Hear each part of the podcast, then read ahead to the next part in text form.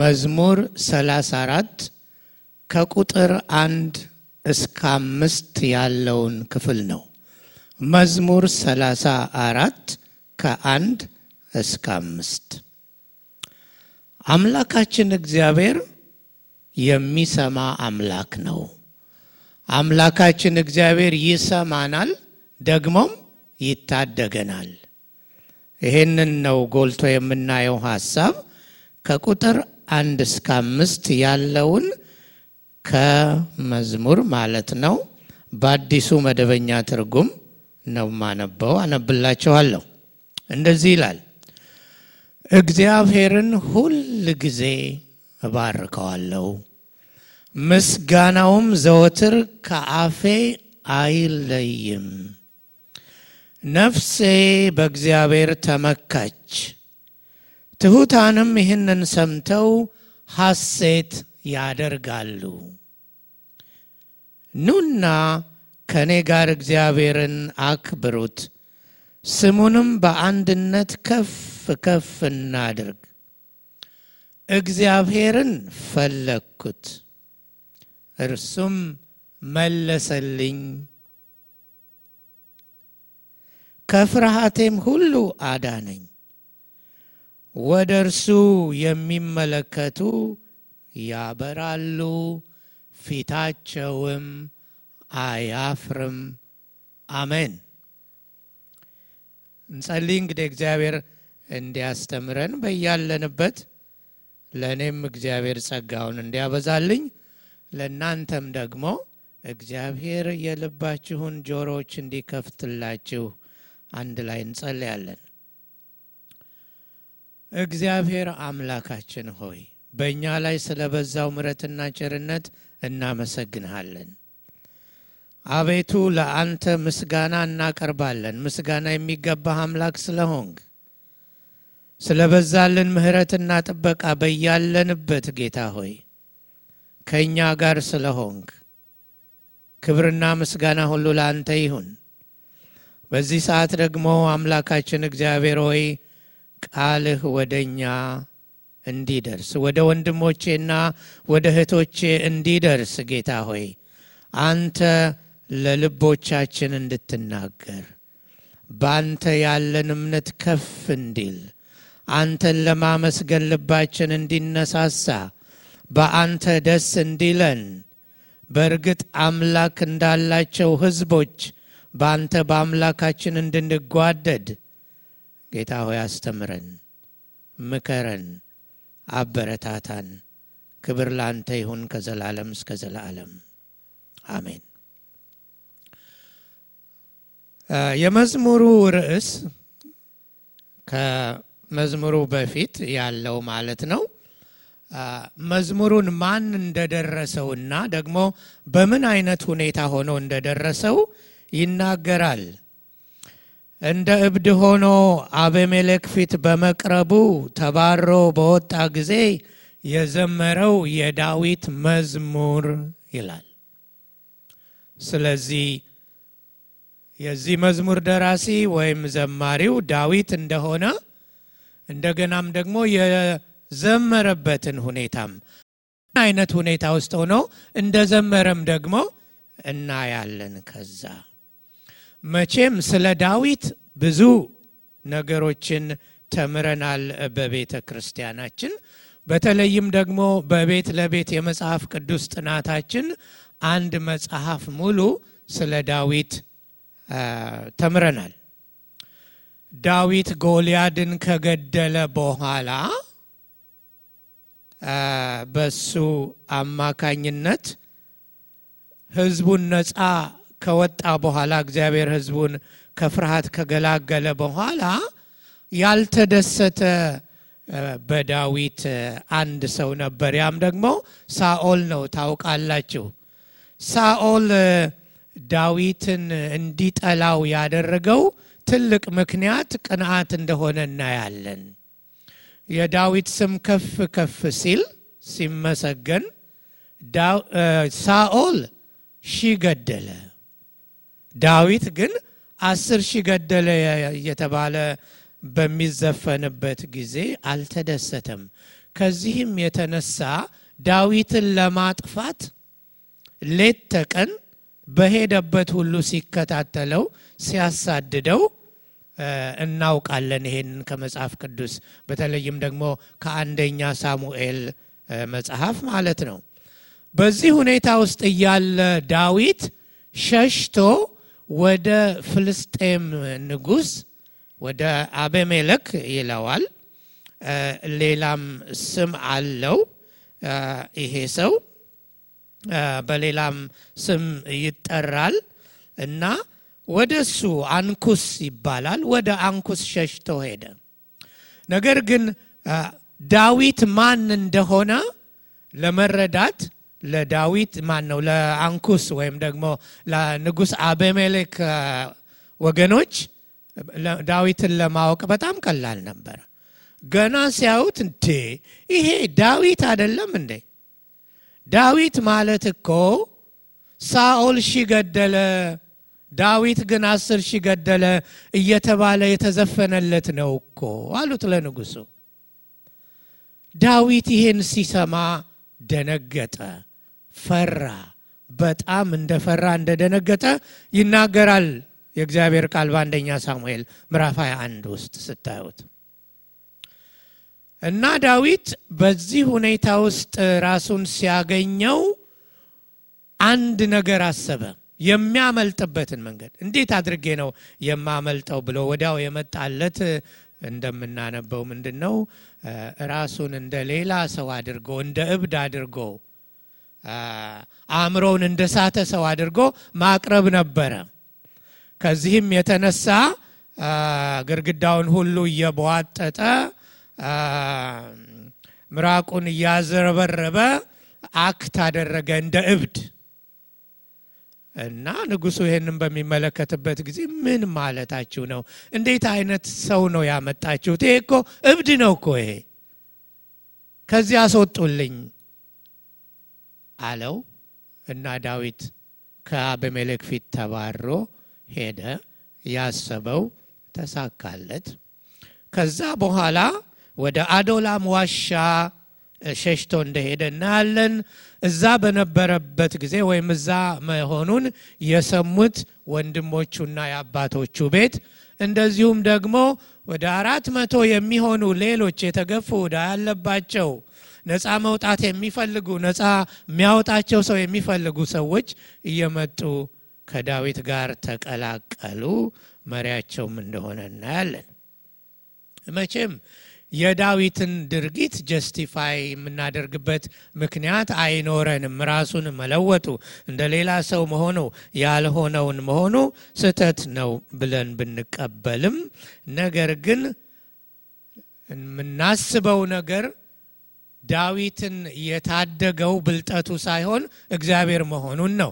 በዚህ ውስጥ የምናየው የእግዚአብሔር ለዳዊት የሰጠውን ትድግና ነው እና ስለዚህ ትኩረታችን በስህተቱ ላይ ሳይሆን በእግዚአብሔር ትድግና ላይ ነው። ያንን ይዘን እንቀጥላለን። ቁጥር አንድ ላይ ዳዊት እንዳነበብነው እግዚአብሔርን ሁል ጊዜ እባርከዋለሁ ይላል። እግዚአብሔርን ሁል ጊዜ እባርከዋለሁ። እግዚአብሔርን መባረክ ማለት ምን ማለት ነው? ሰው እንዴት አድርጎ ነው እግዚአብሔርን ሊባርከው የሚችለው? መቼም እናውቃለን እግዚአብሔር ሰውን እንደሚባርክ ሁል ጊዜ እግዚአብሔር ስለሚባርከን አይደል? ከኛ እግዚአብሔር ያልባረከው ሰው ማን ነው? በብዙ አይነት መንገድ እግዚአብሔር ሰውን ይባርካል። አንዱ እግዚአብሔር ሰውን ሲባርክ ሰው በደስታ ይሞላል። ሰው ነገሮቹ ይስተካከላሉ፣ እርዳታ ያገኛል። የእግዚአብሔር እርዳታ መንፈሳዊም ነው፣ እንዲሁም ደግሞ ስጋዊም ነው ማለት እንችላለን። እግዚአብሔር በመንፈሳችን በውስጥ ነፍሳችንን ሲባርክ ከሁሉ የበለጠ ደስተኞች እንሆናለን። ነገር ግን እንዴት ነው ሰው እግዚአብሔርን የሚባርከው? ሰው እግዚአብሔርን ሲባርክ እግዚአብሔር ከሰው የሚያገኘው ምንም ነገር የለም። እግዚአብሔር እግዚአብሔር ነው። የእኛ መባረክ እግዚአብሔርን ከፍ አያደርገውም፣ የተሻለ አምላክ አያደርገውም፣ የእግዚአብሔርን ኃይል አይጨምርለትም። እርሱ በሁሉ መልኩ በሁሉ መንገድ ምንድን ነው? ፍጹም ነው። በራሱ ምንም የማያስፈልገው አምላክ ነው። ስለዚህ የሰው እግዚአብሔርን መባረክ ምንድን ነው? ሰው እግዚአብሔርን የሚያመሰግንበት መግለጫ ነው። እግዚአብሔር አምላካችን የተባረከ አምላክ ነው፣ ብሩክ ነው። ጌታ ኢየሱስ ክርስቶስ የተባረከው ተስፋችን ነው። መንፈስ ቅዱስ ቅዱስ ነው፣ የተባረከ ነው። ስለዚህ እግዚአብሔርን መባረክ ስንል እግዚአብሔርን ከፍ ማድረግ፣ እግዚአብሔርን ማመስገን፣ ስለ እግዚአብሔር በጎ መናገር፣ ስለ እግዚአብሔር መልካም መናገር፣ እግዚአብሔር ያደረገውን ማውራት፣ ቸርነቱን መናገር፣ ይሄ ነው እግዚአብሔርን መባረክ ማለት። እግዚአብሔርን ከፍ ከፍ እናደርገዋለን እናገነዋለን ስንልም በዚህ መልኩ ነው። ስለዚህ እግዚአብሔርን ከማመስገን ጋር የተያያዘ ነው።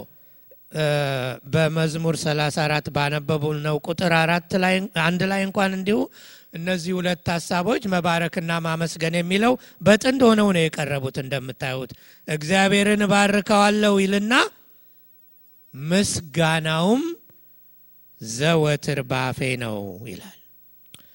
እዚህ ላይ የዳዊትን ጽኑ ውሳኔ ነው የምናደርገው። determined ነው ዳዊት ጽኑ ውሳኔ አድርጓል በራሱ እግዚአብሔርን እባርከዋለሁ። የእንግሊዝኛው ቃል I will bless the Lord ነው የሚለው። grammar ሁላችንም ተምረናል። high school ም college ም probably መጀመሪያ ዓመት አካባቢ grammar ተምረናል እና በ grammar ሕግ እነዚህ በአማርኛ ረዳት ግስ የምንላቸው ወይም ደግሞ በእንግሊዝኛ auxiliary verbs የምንላቸው እነ will እነ shall ምናምን ምናምን ታውቃላችሁ። ስለ እነሱ usage ስንማር will future time ከመግለጹ በተጨማሪ ምንድን ነው የሚባለው? የሚያደርገው ነገር ምንድን ነው? አንድ ሰው I will ሲል ያለውን determination ነው። አንድ ነገር ለማድረግ መወሰኑን ነው። ስለዚህ ቁርጥ ሀሳቡን ነው የምናየው። እኔ እግዚአብሔርን ለማመስገን፣ እኔ እግዚአብሔርን ለመባረክ፣ ስለ እግዚአብሔር መልካም ለመናገር፣ ስለ እግዚአብሔር መልካም ለመዘመር፣ ስለ እግዚአብሔር ታላቅነትና መልካምነት ለመናገር I am ready ማለቱ ነው። ደስ አይልም? እግዚአብሔር አምላካችን ከእኛም የሚጠብቀው ይሄንን ነው። እኛስ እግዚአብሔርን እባርከዋለሁ። እግዚአብሔርን እባርከዋለሁ ሲል ሁል ጊዜ ነው የሚለው አደል? እግዚአብሔርን ሁል ጊዜ እባርከዋለሁ። እግዚአብሔርን ለማመስገን ዳዊት ቀን አልቀጠረለትም። የማመሰግንበት ጊዜ፣ የማላመሰግንበት ጊዜ ብሎ አልለየም። ሁል ጊዜ አሁን እግዚአብሔርን የማመስገኛ ጊዜ ነው አይባልም። እግዚአብሔር የማይመሰገንበት ወቅት የለም ወገኖቼ። አይ በቃ እንግዲህ አመስግኛለሁ አይባልም። በማንኛውም ጊዜና ሁኔታ ውስጥ እያለን እግዚአብሔርን መባረክ፣ እግዚአብሔርን ማመስገን ይገባናል። ከችግር በፊት በጥሩ ሁኔታ እያለን እግዚአብሔርን እንባርካለን። በችግር ውስጥ ሆነን እንዳሁን ባለው ጊዜ ከችግርም በኋላ ብሩህ በሆነ የደስታ ጊዜ፣ በጨለማ የፍርሃት ጊዜ የእግዚአብሔር ምሕረት ስለማያበቃ የእግዚአብሔር ምሕረት ለዘላለም ስለሆነ ምሕረቱ ለዘላለም ነው ይላል አይደለም የእግዚአብሔር ቃል። ስለዚህ አይጓደልም ምሕረቱ። ስለዚህም ደግሞ የእኛም ምስጋና እንደዚሁ ይቀጥላል። እንዘምራለን አይደለም ምስጋና አይጓደልብህ የተገባ ስለሆነ የተገባ ምስጋና አይጓደልብህ ገዝተኸኛልና በዘላለም ፍቅርህ እያልን ስንቴ ዘምረናል።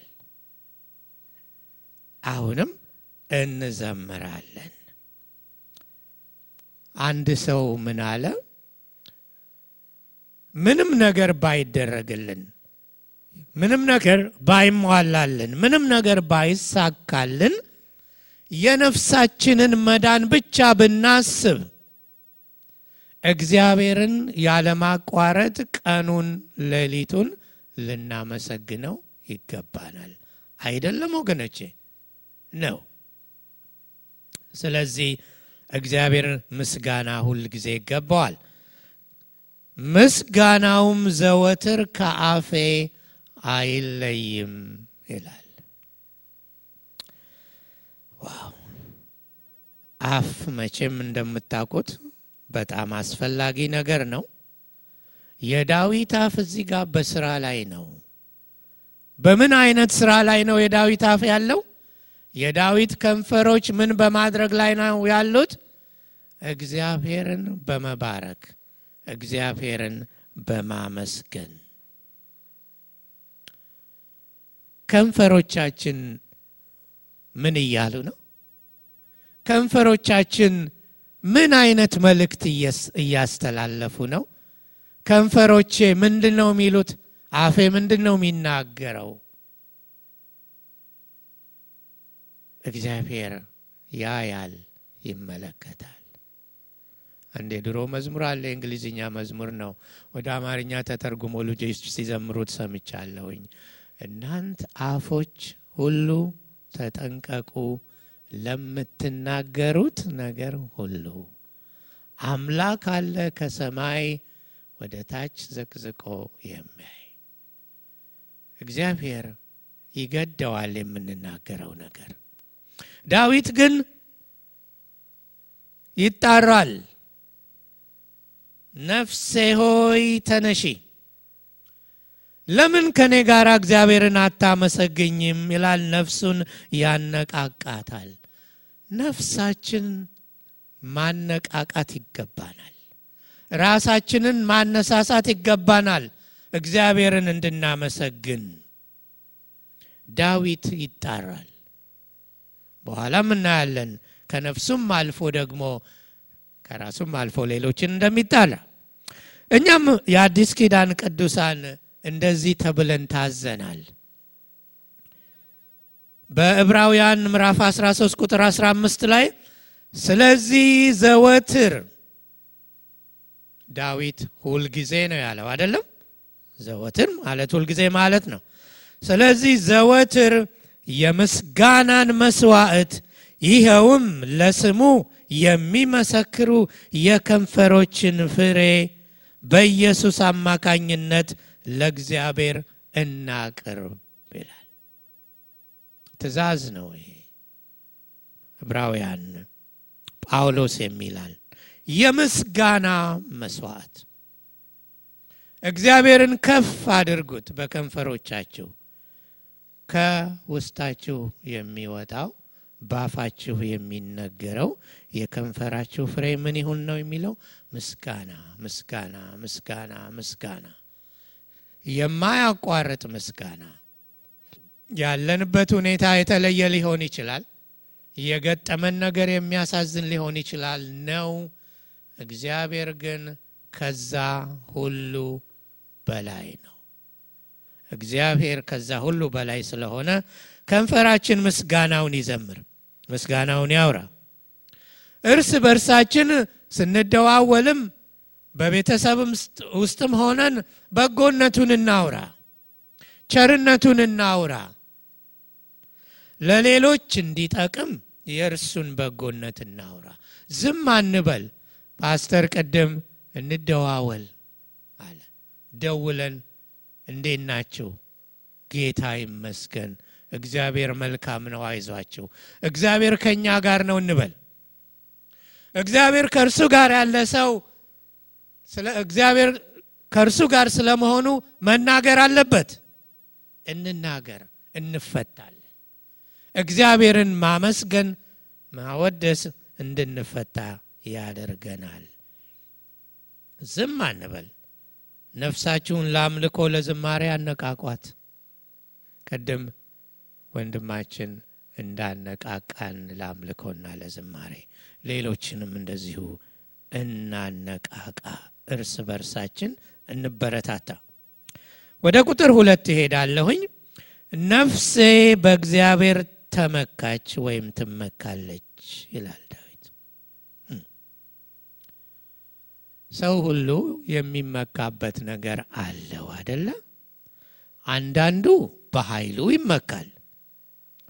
አንዳንዱ በእውቀትና በጥበቡ ይመካል። አንዳንዱ በተለይ ደግሞ አሁን በዘሩ ይመካል። ሌላው በሀብቱ ይመካል። እነዚህ ነገሮች መጽሐፍ ቅዱሳችንም ስናይ ከጥንት ጀምሮ ሰዎች የሚመኩባቸው ነገሮች ናቸው። ሀብት፣ እውቀት፣ ጥበብ። እግዚአብሔር ግን ምን ይላል? እግዚአብሔርማ እንዲህ ይላል፣ ጠቢብ በጥበቡ አይመካ፣ ኃያልም በኃይሉ አይመካ፣ ሀብታምም በሀብቱ አይመካ፣ የሚመካ በእግዚአብሔር ይመካ። ከዚህ የተነሳ እኛም ዘመርን አይደለም? የሚመካ በእግዚአብሔር ይመካ፣ የሚመካ በእግዚአብሔር ይመካ የማያሳፍር አምላክ ነውና የማያሳፍር አምላክ ነውና ብለን ዘመርን። ስለዚህ ድሮ ዘመርን ልንል ነው? ድሮ እንዲህ እያልን እንዘምር ነበር ልንል ነው? ኖ ዛሬም እንዘምራለን። ዛሬም ትምክህታችን እግዚአብሔር ነው። ዛሬም ተስፋችን እግዚአብሔር ነው። ሃሌሉያ። ከላይ የጠቀስናቸው ነገሮች ሰዎች የሚመኩባቸው ነገሮች የሚያሳፍሩ ሆነዋል አይደል? ዛሬ የሚያሳፍሩ ሆነዋል እኮ። አቅም አጡ እነዚህ ነገሮች። የሰዎች ጥበብ፣ የሰዎች ኃይል፣ የሰዎች ሀብት አቅም አጡ። እነዚህ ነገሮች ሁሉ አቃታቸው ከመቼውም ጊዜ ይልቅ። የእኛ አምላክ ግን ዛሬም በዙፋኑ ላይ ነው። ዛሬም ኃያል ነው። ዛሬም ጥበቡ ያው ነው። ዛሬም ማዳኑ ያው ነው። ስለዚህ ደግሞ እኛ ዛሬም ምን ማድረግ አለብን? መመካት አለብን። በማን ነው የምንመካው? በአምላካችን በእግዚአብሔር። እሱ በነገሮቻችን ሁሉ ላይ አቅም አለው። ሃሌሉያ! ደስ አይልም? በነገሮቻችን ሁሉ ላይ አቅም አለው። በበሽታችን ላይ አቅም አለው። በችግራችን ላይ አቅም አለው። ችግር ለእግዚአብሔር ምንድን ነው? እግዚአብሔር የሚያስመካ አምላክ ነው። ስለዚህ ዳዊት ነፍሴ በእግዚአብሔር ትመካለች ይላል። በማን? በእግዚአብሔር። ዳዊት የእግዚአብሔርን ባህሪ የሚያውቅ ሰው ነው። የእግዚአብሔርን በጎነት የተለማመደ ሰው ነው። የእግዚአብሔርን ቸርነት የተለማመደ ሰው ነው። ኃይሉን የተለማመደ ሰው ነው። ይህንን ሁሉ እያሰበ ነው። ዝም ብሎ ቃል አይደለም። እግዚአብሔር ስንል ባህሪውን ማለታችን ነው። ደግነቱን፣ ርኅራሄውን፣ ቸርነቱን ማለታችን ነው። ስለዚህ ነፍሳችን በእግዚአብሔር ትመካለች። ነፍሴ ሆይ አትነዝንዥኝ፣ ተይኝ፣ በእግዚአብሔር እንድመካ ልቀቂ ነፍሴ ማለት መቻል አለብን። እግዚአብሔር የሚያስመካ አምላክ ነው። ስለዚህ ዳዊት ምን ይላል? ትሑታን ይሄን ሰምተው ደስ ይላቸዋል ይላል። በእግዚአብሔር መመካቴን ሰምተው ትሑታን፣ እነዚህ ትምክህታቸው እግዚአብሔር የሆነ ሰዎች፣ ትምክህታቸው እግዚአብሔር ብቻ የሆነ ከእግዚአብሔር ሌላ የሚመኩበት የሌላቸው ሰዎች፣ ወገኖቼ፣ ወንድሞቼ፣ እህቶቼ፣ የእግዚአብሔር ሰዎች ይህንን ሰምተው ደስ ይላቸዋል። እያንዳንዱ የምንናገረው ቃል ሌላው ሰው ላይ ኢፌክት አለው። እግዚአብሔር ታላቅ ነው ስትሉ የእግዚአብሔርን ታላቅነት ስታውጁ ሌላው ወንድም ሌላው እህት የእግዚአብሔርን ታላቅነት እንዲያስቡ ያደርጋል። እግዚአብሔርን ሲሰሙ ደስ ይላቸዋል። እግዚአብሔር ከፍ ሲል ደስ ይላቸዋል። በእግዚአብሔር የሚመኩ ትሑታን የሆኑ ሰዎች፣ ሌላ ትምክህት የሌላቸው ሰዎች የሚያስደስታቸው ምንድን ነው? የእግዚአብሔር ስም የአምላካቸው ስም የሚመኩበት ጌታ ስም ከፍ ሲልላቸው ደስ ይላቸዋል። አዜብ ያኔ ብቻ ነው ያኔ የሚል መዝሙር አላት። አንተ ስትወደስ፣ አንተ ከፍ ስትል መድኔ፣ ያኔ ብቻ ነው ደስታዬ ያኔ። ሃሌሉያ! የእግዚአብሔር ስም የተባረከን ይሁን። ስለዚህ ዳዊት ቅድም ለነፍሱ ነበር የተናገረው። አሁን ደግሞ ጥሪ ያቀርባል። ኑ ከኔ ጋር እግዚአብሔርን አክብሩት። ዋው! የአምልኮ ጥሪ ያቀርባል። ተነሱ፣ ምስጋና እንሰዋ። የአምልኮ ቡድን እዚህ በሚቆሙበት ጊዜ የአምልኮ መሪውም ደግሞ እዚህ በሚቆምበት ጊዜ እኛን ያነቃቁናል። የሚያነቃቁን ለምንድን ነው? ተነሱ ማለታቸው ነው። ተነሱ ምስጋና እንሰዋ። ዳዊት እንደዛ ነው የሚለው። የታል ከበሮው ይመታ፣ የመሰንቆው ድምፅ ይሰማ፣ በገና ይደርደር፣ ለነገስታት ንጉሥ ለጌቶቹ ጌታ በሙሉ ልባችን እንዘምር ማለቱ ነው። ሰዎች እግዚአብሔር ትልቅ መሆኑን እንዲያዩ ልናደርጋቸው እንችላለን። በምስጋና የተሞላን ስንሆን የምንናገረው መልካም መሆኑን ሰዎች ሲሰሙ እንደውም ከወገኖች ከወንድሞችና ከእህቶችም አልፎ ሌሎች ሰዎች የምናስተላልፈው መልእክት ሲሆን እግዚአብሔር ከፍ ከፍ ይላል። አንድ ላይ ሆነን ስሙን ከፍ የምናደርግበትን ጊዜ የማይናፍቅ ማን አለ? እርግጠኛ ነኝ በየቤታችን መቼ ነው የሚል ጥያቄ አለን። ይሄ እንደናፈቀን እርግጠኛ ነኝ። ግን ደግሞ ይሆናል። ድምፃችንን አንድ ላይ ወደ እግዚአብሔር ከፍ የምናደርግበት አምልኮ መሪዎች እዚህ ቆመው አይናችንን እያዩ ሪያክሽናችንን እያዩ አጨብጭቡ እያሉ ድምፃችሁን ከፍ አድርጉ እያሉ የምናመልክበት ጊዜ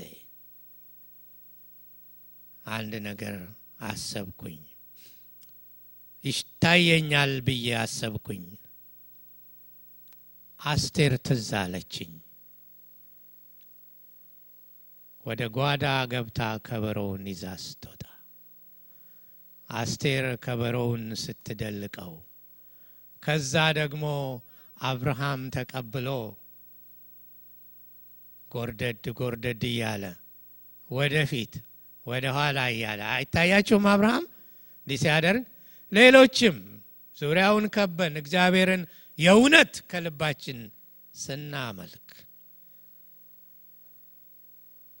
ሙዚቀኞቹ፣ የአምልኮ መሪው፣ ህዝቡ ሁሉ እግዚአብሔርን ከፍ የሚያደርግበት ጊዜ ጋሽ ጆቢርም ትዝ አለኝ። ወደ ላይ ወደ ላይ በዚህ ዕድሜው ሲዘል ለጌታ ክብር ይናፍቀናል። አይደለም? ይሄ እግዚአብሔር ይመስገን። ታዲያ ይሆናል፣ ሩቅ አይደለም። ይሄ ጊዜ ያልፋል፣ ሌላ ጊዜም ይመጣል ብሎ ፓስተርም አስተምረውናል። ቁጥር አራት ላይ እግዚአብሔርን ፈለግኩት እርሱም መለሰልኝ ይላል። አቤት ዳዊት ምክንያቶችን ይደረድራል። እግዚአብሔር አምላካችን ፈልጉኝ የሚል አምላክ ነው። አይገርምም? ፈልጉኝ ታገኙኛላችሁ፣ ወደ እኔ ጩሁ ሰማችኋለሁ፣ መልስላችኋለሁ። አይታችሁ ሰምታችሁ የማታውቁትንም ታላቅ ነገር በመካከላችሁ አደርጋለሁ የሚል አምላክ ነው። እግዚአብሔር ፈልጉኝ ሲል በከንቱ አይደለም፣ ስንፈልገው ስለሚገኝልን ነው። እግዚአብሔርን ፈልጎ ለማግኘት ወደ እግዚአብሔር ተጣርቶ መልስ ለማግኘት ጊዜና ሁኔታ ልዩ የሆነ ጊዜና ሁኔታ አያስፈልግም። በማንኛውም ውስጥ ሆነን ሁኔታ ውስጥ ሆነን ከልባችን ብንፈልገው ይገኝልናል። ዳዊት ወደ እግዚአብሔር የተጣራው በጣም ግራ በተጋባ ጊዜ ነው። በእንደዛ አይነት ሁኔታ ውስጥ ሆኖ እግዚአብሔርን ማሰቡ ራሱ ያስደንቃል። በጣም እጅግ ፈርቶ ነበረ። እግዚአብሔር መለሰለት። እግዚአብሔር በጭንቅ ሰዓት ሲጠሩት ይሰማል። አስጥለኝ ሲሉት እግዚአብሔር ያስጥላል። ነግራቸዋለሁ። ከገባሁትበት ማጥ አውጣኝ ሲሉት እጁን ልኮ ያወጣል። እግዚአብሔር እንዴት አይነት አስገራሚና አስደናቂ አምላክ ነው! ያስጥላል፣ ያወጣል። ዳዊት በችግሩ ሰዓት ጠራ እግዚአብሔርን፣ እግዚአብሔር መለሰለት። ዳዊት እኮ እግዚአብሔርን ያውቀዋል። ከአንበሳና ከድብ አፍ አስጣለኝ ብሎ መስክሯል። ከዛ ያስጣለኝ አምላክ ብሏል። ከአንበሳና ከድብ ብቻ አይደለም፣ ከዛ የሰማይ ስባሪ ከሚያህል አስፈሪ ወደ ላይ የሚታይ ከቁመቱ የተነሳ ወደ ጎንም ደግሞ ሲታይ በጣም ግዙፍ ትልቅ ከሆነው ፍልስጤማዊ ከጎልያድ እጅ አድኖታል፣ ታድጎታል። የታደገውን የሚያውቀውን እግዚአብሔርን ጠራ፣ እርሱም መለሰለት። ባለፈው አርብ share ሳደርጋችሁ በወዲያኛው ማለት ነው አንድ ያልኳችሁ ነገር ነበረ። ያ ምንድን ነው? እግዚአብሔር አምላካችን የሚታደግ አምላክ ነው። ከእኛ መካከል ማንም እግዚአብሔር በሕይወቱ ታሪክ ያልሰራ ሰው የለም። ይሄ እውነት ነው። ጌታን ያወቀ ሰው፣ የዳነ ሰው፣ ከጌታ ጋር የተመላለሰ ሰው it doesn't matter how long የቆየ ነው። የእግዚአብሔርን ምሕረት የእግዚአብሔርን ቸርነት ትልቅነቱን ያላየ ሰው የለም። ስለዚህ ምንድን ነው የሚያስፈልገን? ማስታወስ ነው። አስታውሱ ይላል የእግዚአብሔር ቃል። ያንን ስናስታውስ እንበረታታለን፣ ከቁዘማችን እንነሳለን፣ እግዚአብሔርን እናመልካለን። ሃሌሉያ። እዛ ከፍርሃቴም ሁሉ አዳነኝ ይላል ዳዊት። ከምን አይነት ፍርሃት እንዳዳነው ታውቃላችሁ። ከሳኦል ፍርሃት አድኖታል። ከዚህም ንጉሥ ፍርሃት አድኖታል። ወደ እኛ ልመለስ። ከፍርሃቴ ሁሉ ነው የሚለው። ፍርሃታችን ብዙ ነው። ዛሬ እንፈራለን። የማንፈራው ነገር የለም። ብዙ ነው ፍርሃታችን። ሰዎች ስለሆንን እንፈራለን። ዘማሪ ደረጀ ብዙ ነገር እንሰማለን፣ እንደነግጣለን። ነገር ግን ጠባቂው አምላክ ከሌለን ነው ወዮ የምንለው። ወዮ የሚል ጠባቂ የሌለው ነው። እኛ ግን ጠባቂ አለን፣ ከፍርሃታችን ሁሉ የሚያድን እግዚአብሔር ከፍርሃታችን ሁሉ ያድነናል። ዘርዝሩ ፍርሃታችሁን። ብዙ ነው። ብዙ አይነት ፍርሃቶች አሉን። እግዚአብሔር ግን ከፍርሃታችን ሁሉ ምን ያደርጋል? ያድነናል። ስለዚህ ከኛ የሚጠበቀው ምንድን ነው? ፍርሃታችንን ይዘን ወደ እግዚአብሔር መቅረብ ነው ወገኖቼ። እግዚአብሔር ሆይ ይሄ ይሄ ይሄ ያስፈራኛል። ጌታ ሆይ ይሄ ይሄ ይሄ የለኝም፣ ይሄ ይሄ ነገር ያስፈራኛል። እግዚአብሔር የሚመለከት አምላክ ነው። በአዲስ ኪዳን እንደተጻፈው የሚያስጨንቃችሁን ሁሉ በእርሱ ላይ ጣሉት እንጂ በአንዳች አትጨነቁ። ይሄ ቃል እውነት ነው። ይሄ ቃል ይሰራል። አዎ ይሄ ቃል ይሰራል። የእኛ ችግራችን ከእግዚአብሔር ይልቅ የምናተኩረው ችግራችን ላይ ስለሆነ ነው እንጂ የሚያስጨንቀንን በእርሱ ላይ ብንጥል ከጭንቀታችን ሁሉ ያድነናል።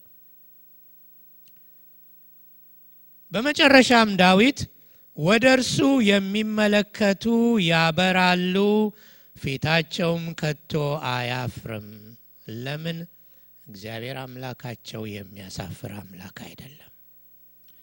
ወደ እርሱ የሚመለከቱ ተመልከቱ የተባልነው ከፊታችን ያለውን ክርስቶስን ነው። ተመልከቱ የተባልነው መስቀሉን ነው። ተመልከቱ የተባልነው ጌታን ነው። የጴጥሮስን ልምምድ ታውቃላችሁ። ጌታን እየተመለከተ ሲሄድ በውሃ ላይ ይራመድ ነበር። ግን ዓይኖቹን በውሃ ላይ ባደረገ ጊዜ ምን ሆነ? መስጠም ጀመረና ጌታ ሆይ አድነኝ አለ። ፊታችሁ አያፍርም። ዳዊት ብቻ አይደለም በእግዚአብሔር ቃል ውስጥ እግዚአብሔርን ተመልክተው ያላፈሩ ፊታቸው ያበራ ፊታቸው በደስታ የፈካ ብዙ ሰዎች አሉ። ከነዛ መካከል የአንዷን ታሪክ አነሳና እጨርሳለሁ መልእክቴን። ሀና አንደኛ ሳሙኤል ምዕራፍ አንድን በምታነቡበት ጊዜ ሁለት አይነት ሀና ታያላችሁ። አልቃሻዋ፣ ነጭናጫዋ፣ በእንባ የተሞላችው ሀና። ትንሽ ቆይታችሁ ደግሞ በደስታ የምትዘል ሀና አልበላም ምግብ ለምኔ ብላ የተቀመጠች ሀና በአንድ በኩል ታያላችሁ። ከጥቂት ጊዜ በኋላ ደግሞ ምግብ አምጡልኝ ብላ የምትበላ ሀና ታያላችሁ። ልዩነቱን የፈጠረው ምንድን ነው? ወደ እግዚአብሔር መቅረቧ ነው። ጣውንቷ በጣም ታበሳጫት ነበር ይላል። የምታበሳጫትም ደግሞ እስከምታለቅስና ምግብ እስከማትበላ ድረስ ነው። ምርር ብላ ነበር። አልቃሻ ነበረች። የባለው አባባል በጣም ይገርመኛል። ሀና እኔ ከብዙ ልጆች አልሻልሽምን ይላል ይስ ትላለች። መቼም ብዬ አስባለሁ። ሀና በፍጹም ወደ ልቧ ሊገባ የሚችል ቃል አይደለም። ግን ሀና ምን አደረገች? ትክክለኛውን ነገር አደረገች። ወደ ቤተ መቅደስ ሄደችና ምን አደረገች? እግዚአብሔርን ፈለገችው። እግዚአብሔርን ተጣራች፣ አለቀሰች ምርር ብላ። እግዚአብሔርም ሰማት አይደል? የካህኑን ቃል የካህኑን በረከት ተቀብላ ከዛ በኋላ ተነሳች ይላል። ተነስታ የሚለው ምንድን ነው? ምግብ በላች። ከዛም በኋላ በፊቷ ላይ ሐዘን አልታየም። አቤት እግዚአብሔር የሐናን አይነት ልብ የሐናን አይነት እምነት ይስጠን። እግዚአብሔርን ፈለገችው፣ እግዚአብሔርም ተገኘላት፣ ፊቷም አበራ። አይገርማችሁም? ፍናና ሳይገርማት አይቀርም ብዬ አሰብኩኝ። ይቺ ሴትዮ ዛሬ ምን ነክቷታል? ፊቷ እንዲህ ደስተኛ የሆነው እንዲህ ፊቷ ያበራው ምንድን ነው? ምን ብታገኝ ነው? wow! መልሱ አጭር ነው። ወደ እግዚአብሔር ተመለከተች፣ እግዚአብሔርን ፈለገችው፣ የካህኑን ምርቃት ተቀበለች፣ ፍርሃቷ ተወገደላት፣ በተስፋ ተሞላች። ስለዚህ ደስ አላት። ፊቱን የሚፈልጉ አያፍሩም። ፊታቸው ምን ያደርጋል? ያበራል። እግዚአብሔር ሲፈልጉት የሚገኝ አምላክ ነው። ምንድን ነው ኢንካሬጅ ላደርጋችሁ የምፈልገው እንነሳ፣ እግዚአብሔርን ማመስገን እንጀምር። ባለንበት ሁኔታ አንድ ነገር እስኪሆንልን እስኪሳካልን ድረስ ለምን እየቆዘምን እንጠብቃለን? እንነሳና ምስጋናችንን እንጀምር እንጂ እንነሳና እግዚአብሔርን እንባርክ እንጂ እንነሳና እግዚአብሔርን ከፍ ከፍ እናድርገው እንጂ እርስ በርሳችን በጎነቱን፣ ቸርነቱን ያለፈውን እንነጋገር እንጂ ለዛሬም ለወደፊትም ደግሞ እግዚአብሔር ያው የሚያስመካ አምላክ መሆኑን እንነጋገር። ፊቱን እንፈልግ። እሱ ደግሞ ፊቱን ያበራልናል። እሱ ፊቱን ሲያበራልን ፊታችን ያበራል። እንጸልይ።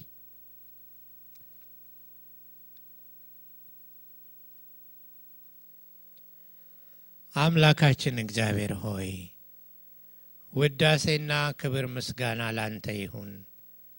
አንተ ግሩምና ድንቅ አምላክ ነህ።